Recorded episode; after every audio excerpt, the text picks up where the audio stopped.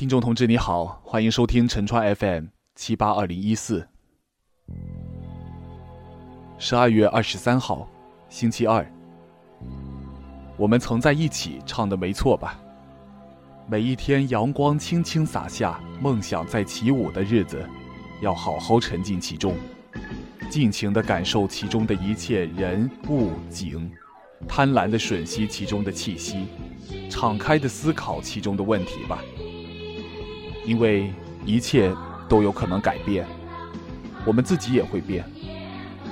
比如自由快乐的饭友球友群吧。食堂吃久了，我虽然不至于怕，但点的菜确实趋于固定了。打乒乓球，随着大流就会融入其中的激动与遗憾，但也不难设想，思绪一旦跳出来，也随时会变出千禧般的高冷，疲惫便会涌上来。啊，我喜欢的其实不是体育运动啊。只是真心的朋友在一起的安全感。嗯，不该过早的做这种设想啊，因为实在扫人性。可惜理智过早的教会了我这个真相。对一件事情失掉兴趣，其实是很容易的事。或许不是觉得无趣，只是暂时想换换别的事儿做。这一暂时，也不知道是多久。以前我想不通，公园里的孩子，小学六年都能够玩同样的摸鱼摸虾游戏，为什么忽然有个假期，就所有人都戛然而止了？现在我想我能理解了，就像天天都在看一本小说、一部电视剧，就有了惯性。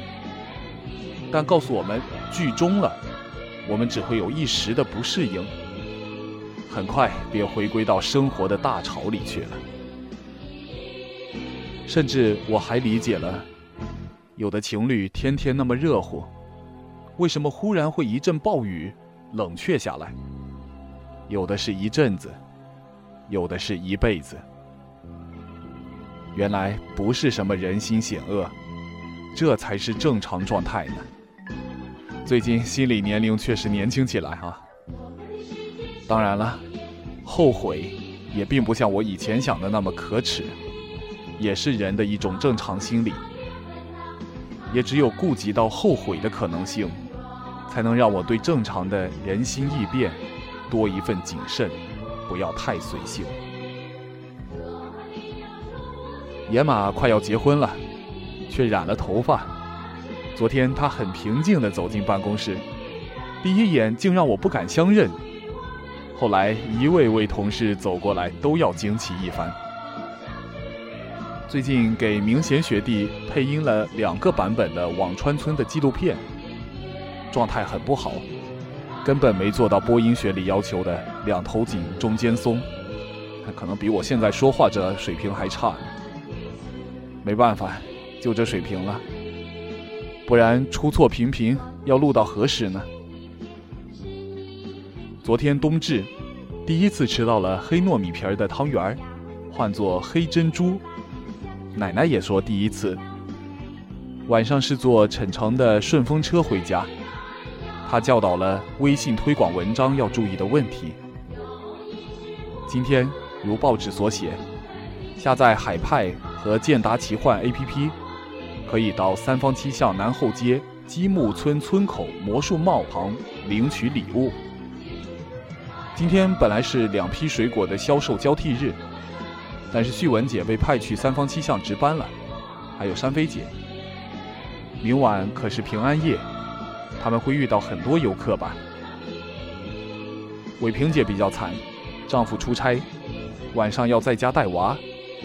我说那两个晚上给我吧，星空下的孤独适合单身者。不过最终我被分到了周四白天。和周五晚上，到时候谁会过去陪我吗？做梦吧！到时候也得把电话和表格交接好。周五晚上，换种方式过周末，倒挺值得期待的。今儿从寂静的零七广电群里听闻星星也来福州了，还有电影票的福利，我就把他加进福州朋友的群里。下周我还会带他们一起看闽剧。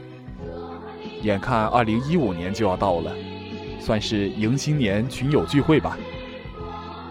上一个新年，省实验闽剧院好像也是好几场演出，梅花奖的戏是吧？对了，还有人工造雪。今年好像也有，应该不会再让人失望了吧？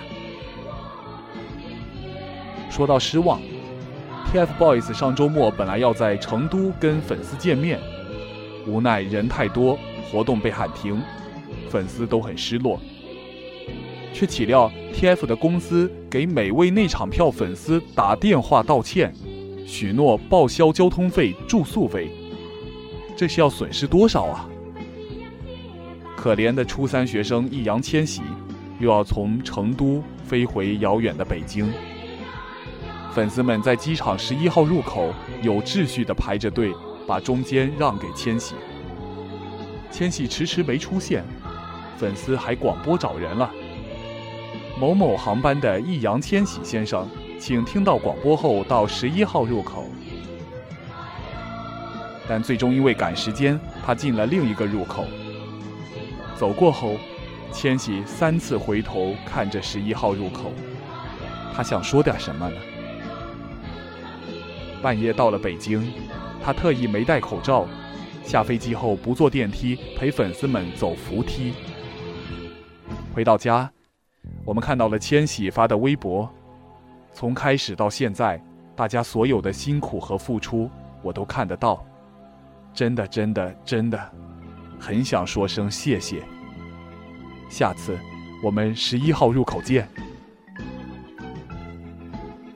昨天，物业的同志说，二零一五年订阅外报表格里没看到我们海都网的了。而我也不知道林华姐的党费还归不归我收。未来，我们是谁？今天的背景音乐。是一部老电视剧《小龙人》里的插曲，《我们的世界》。